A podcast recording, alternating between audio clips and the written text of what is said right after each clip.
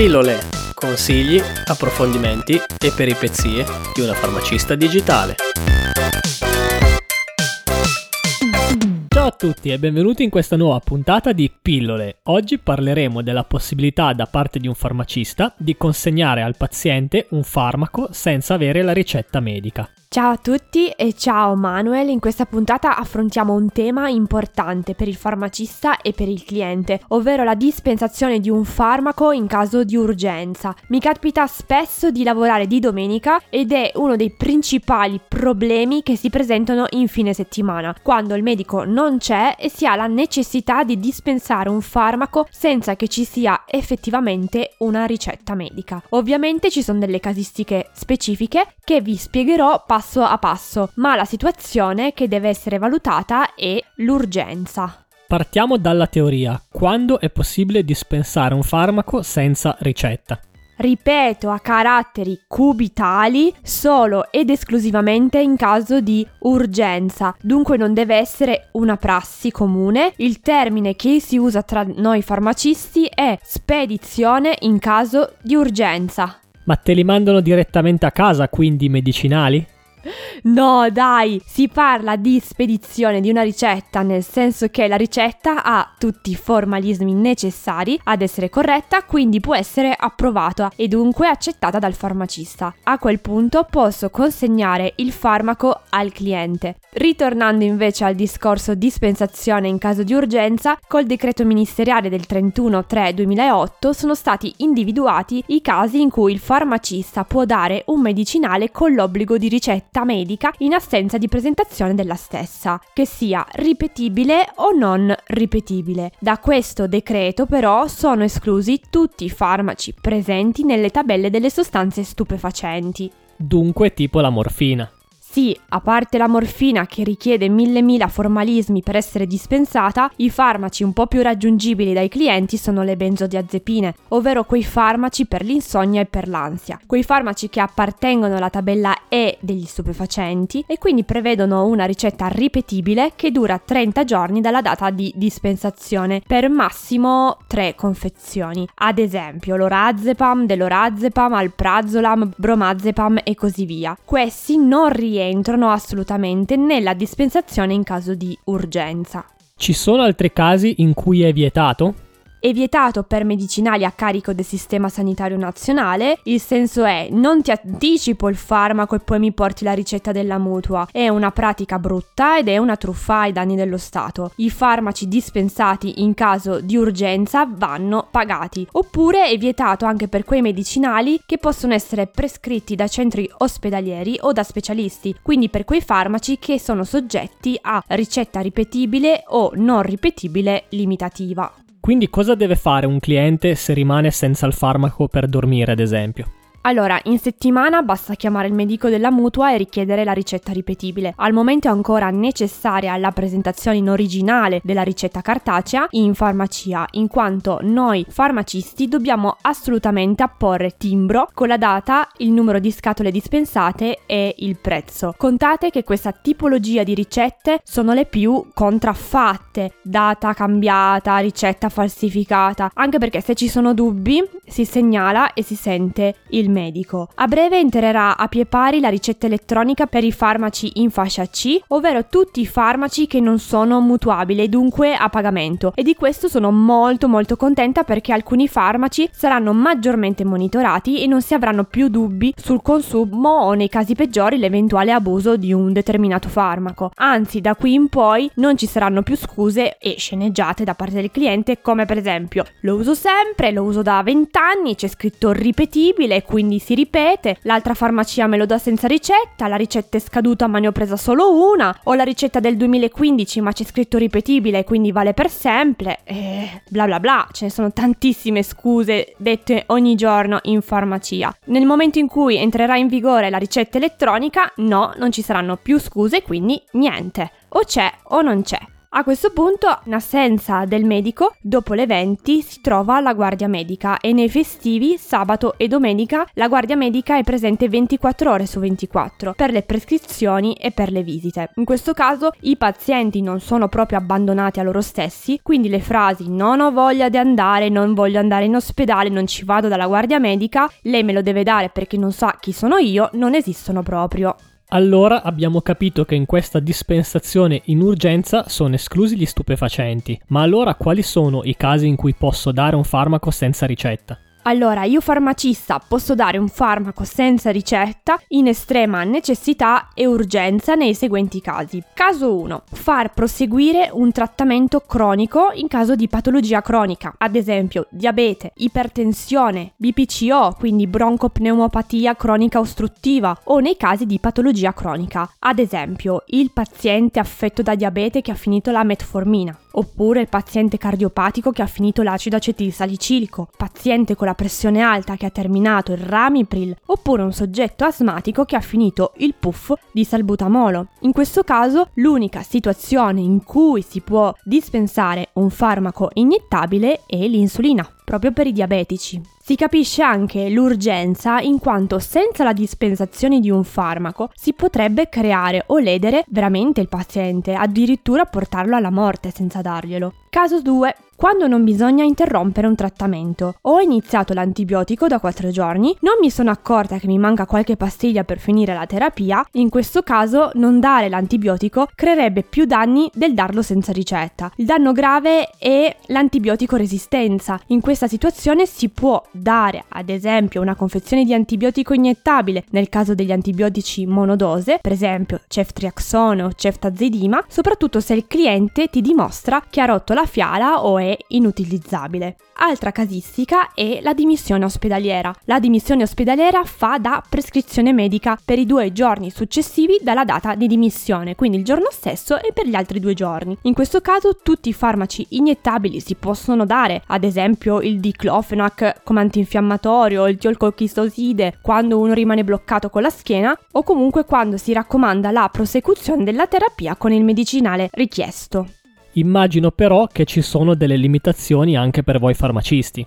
Vi ricordo assolutamente che la procedura è eccezionale, il farmacista può consegnare una sola confezione col più basso numero di unità posologiche, ad eccezione dell'antibiotico iniettabile che è un farmaco multiprescrivibile e all'interno ce n'è solo una fiala e bisogna consegnare al paziente una quantità sufficiente per assicurare la continuità del trattamento fino all'incontro col medico. Ma come fa il paziente a dimostrarvi che assume il farmaco? Se no, come fate a sapere se è in terapia o meno?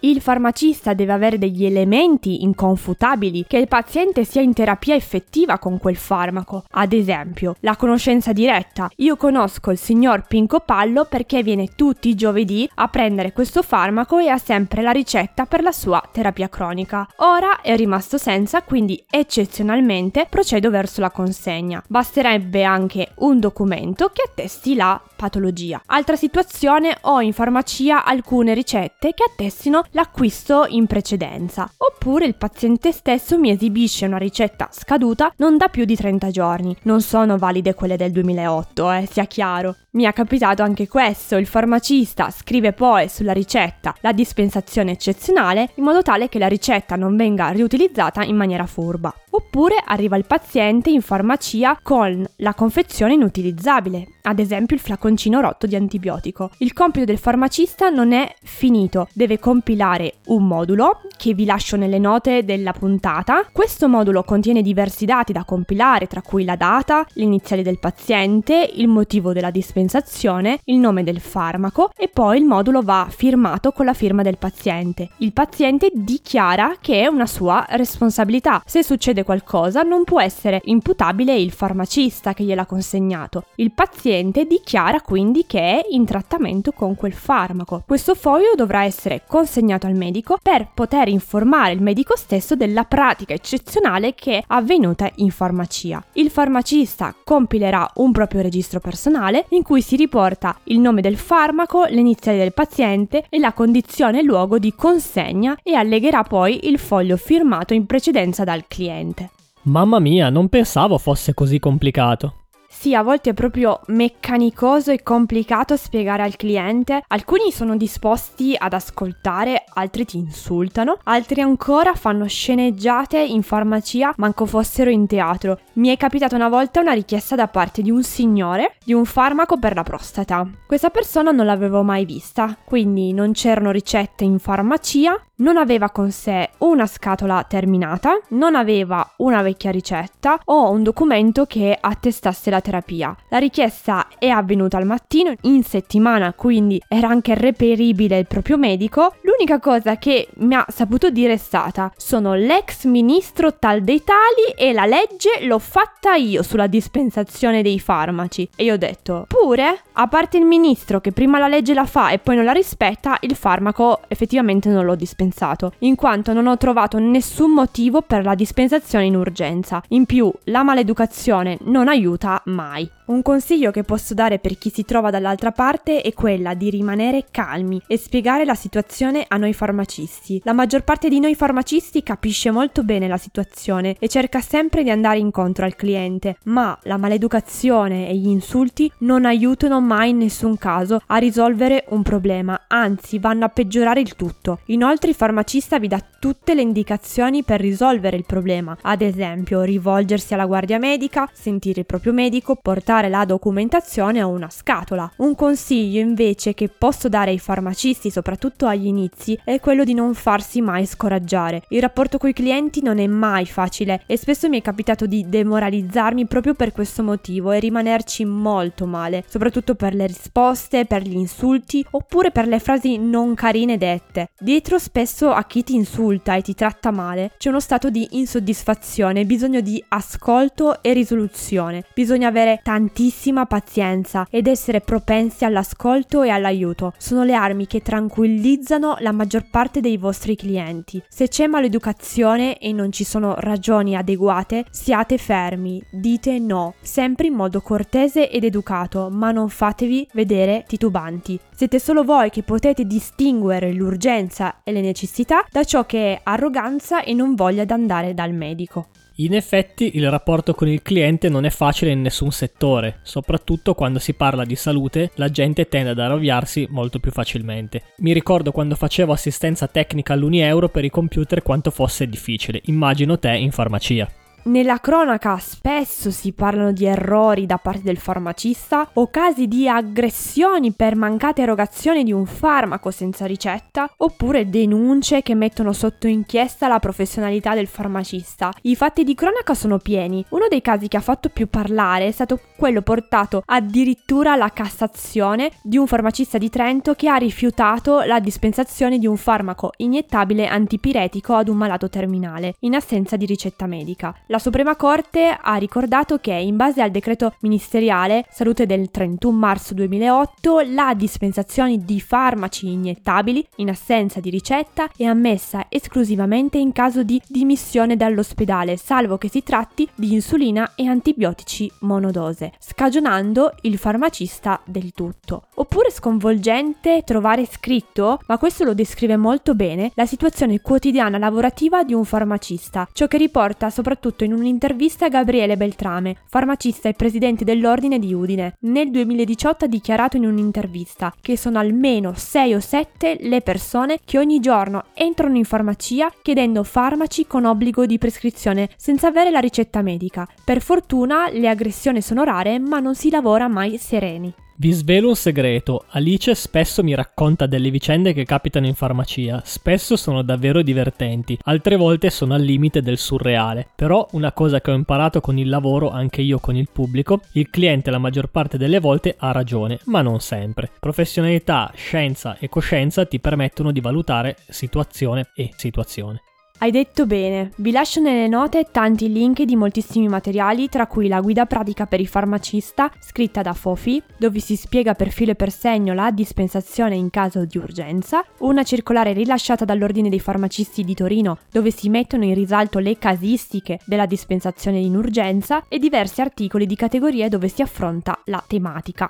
Grazie Alice per averci spiegato questo argomento e averci dato i tuoi consigli. Noi come sempre vi ricordiamo di seguirci sulla pagina Instagram Sorry I am a Pharmacist e se volete rimanere sempre aggiornati potete iscrivervi alla nostra nuova newsletter su www.alicepharmacist.it slash newsletter. Se vi piacciono questi argomenti iscrivetevi a questo podcast. Per farlo trovate tutte le informazioni sul sito web www.pillolepodcast.it. Di nuovo un saluto a tutti e alla prossima puntata. Ciao.